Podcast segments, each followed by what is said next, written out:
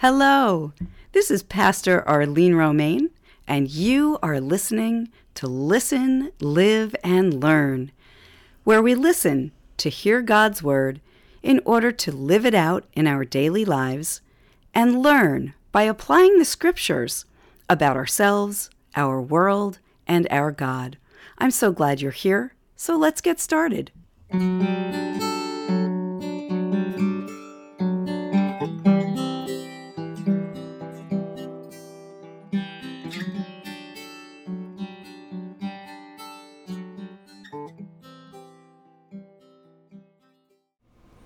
Welcome back, everyone.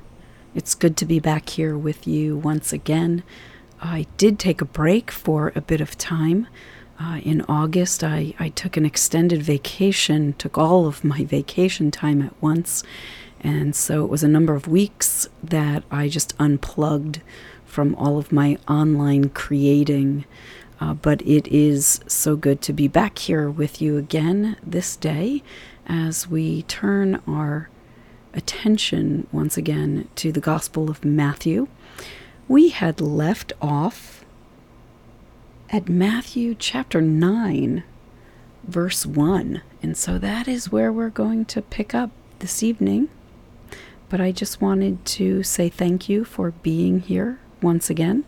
I do pray that hearing the scriptures and contemplating them uh, is good for your soul and good for your spirit, that it helps to grow in your faith and encourage you in your walk.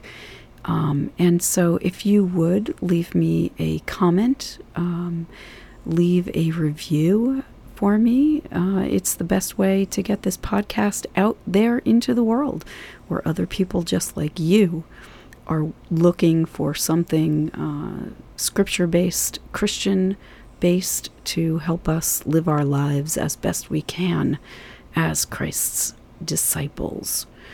So, without further ado, let us begin in Matthew chapter 9, beginning to read at verse 1.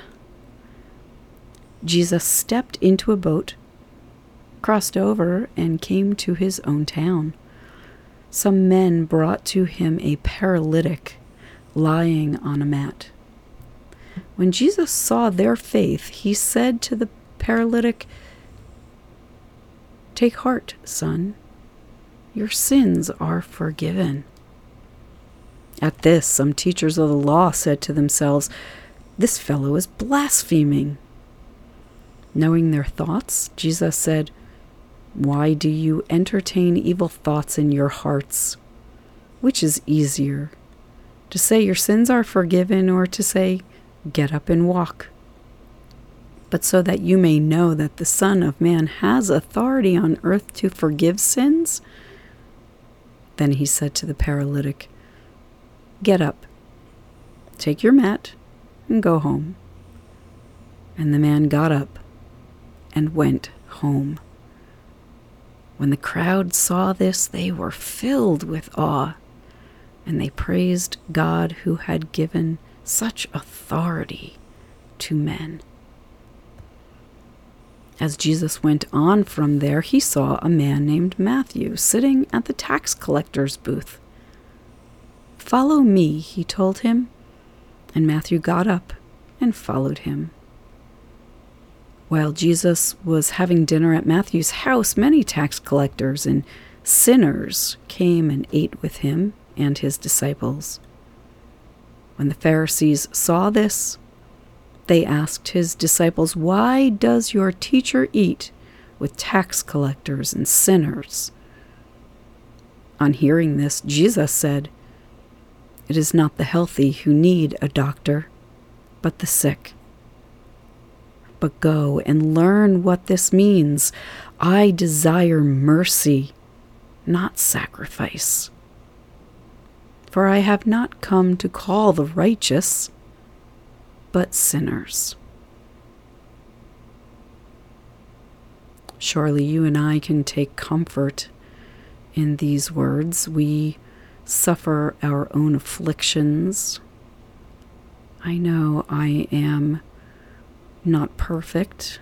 I not only have some physical afflictions. I do have a chronic inflammatory, inflammatory disease, um, but my healing is already guaranteed. My healing is that I have been released from my fear of God, of the sinfulness, my own sin and past sins, and even future sins. Although I try my best not to sin, the reality is I'm still human. And so I do fall to temptation. And I do have attitudes at times that are not Christ like.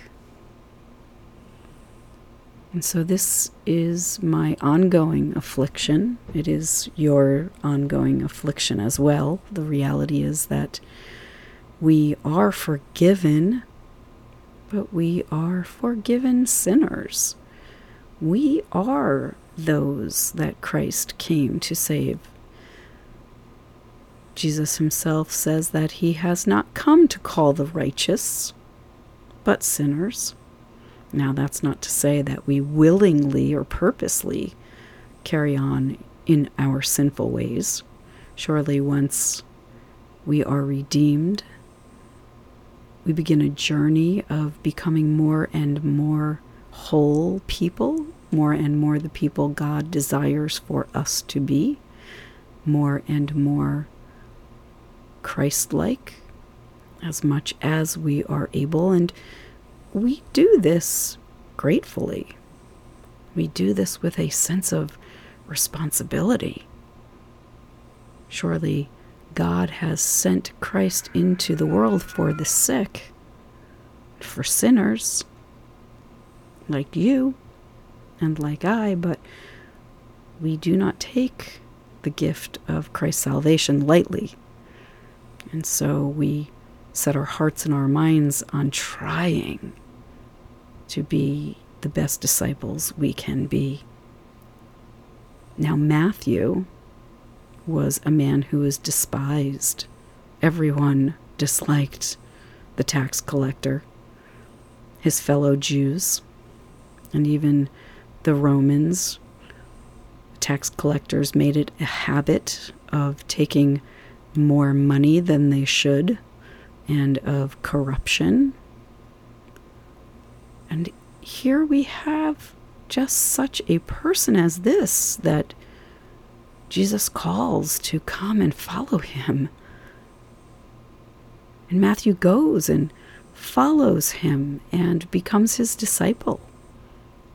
And as a sign of solidarity with such people, such sinners who can be saved, Jesus has dinner at Matthew's house.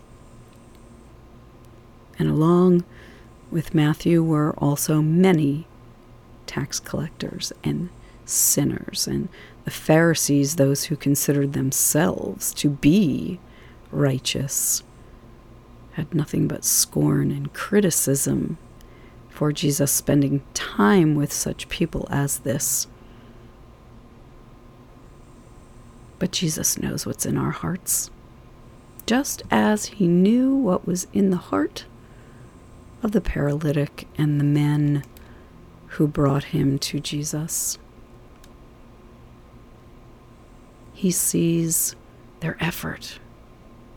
Here we have not just one person with a heart for Jesus, but we have a group. We have people who care enough about this paralyzed man to carry him all the way to go and see Jesus. Jesus looks at them with astonished compassion. He saw their faith. And so immediately he says to the paralytic, Take your mat. Take your take heart, son, your sins are forgiven.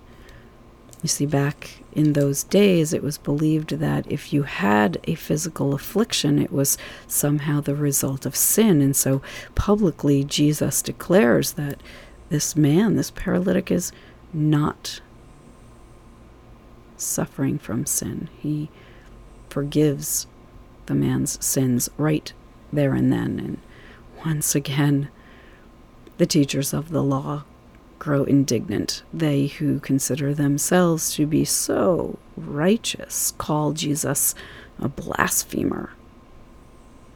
And so Jesus shows them who he is, although they will fail to understand it, just as so many fail to understand who he is even today.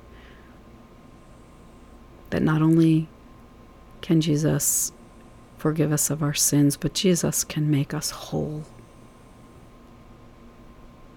That knowing Jesus and trusting in his power leads to miracles and amazing things.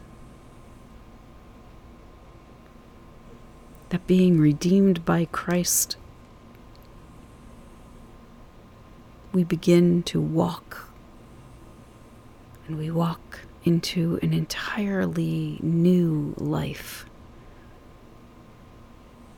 One know, knowing that Jesus came into the world for us, that Jesus calls us by name, that Jesus eats with us and declares us forgiven and heals us and loves us. And so, as you continue your journey, as you walk out the door each day or walk back in the door at the end of each day, take stock of the ways in which Jesus is changing you and leading you and calling you Take a look at how transformed you have become, expecting that you will be made whole. In knowing Jesus and following Jesus and trusting in Jesus. For surely our sins are forgiven, which then leads to freedom from all fear and the ability to go forward in confidence, not in ourselves, not in our self righteousness, but in Him and His righteousness. A righteousness that we strive to emulate that leads to wholeness. So God bless you all. And I will talk to you again. Take care. Bye.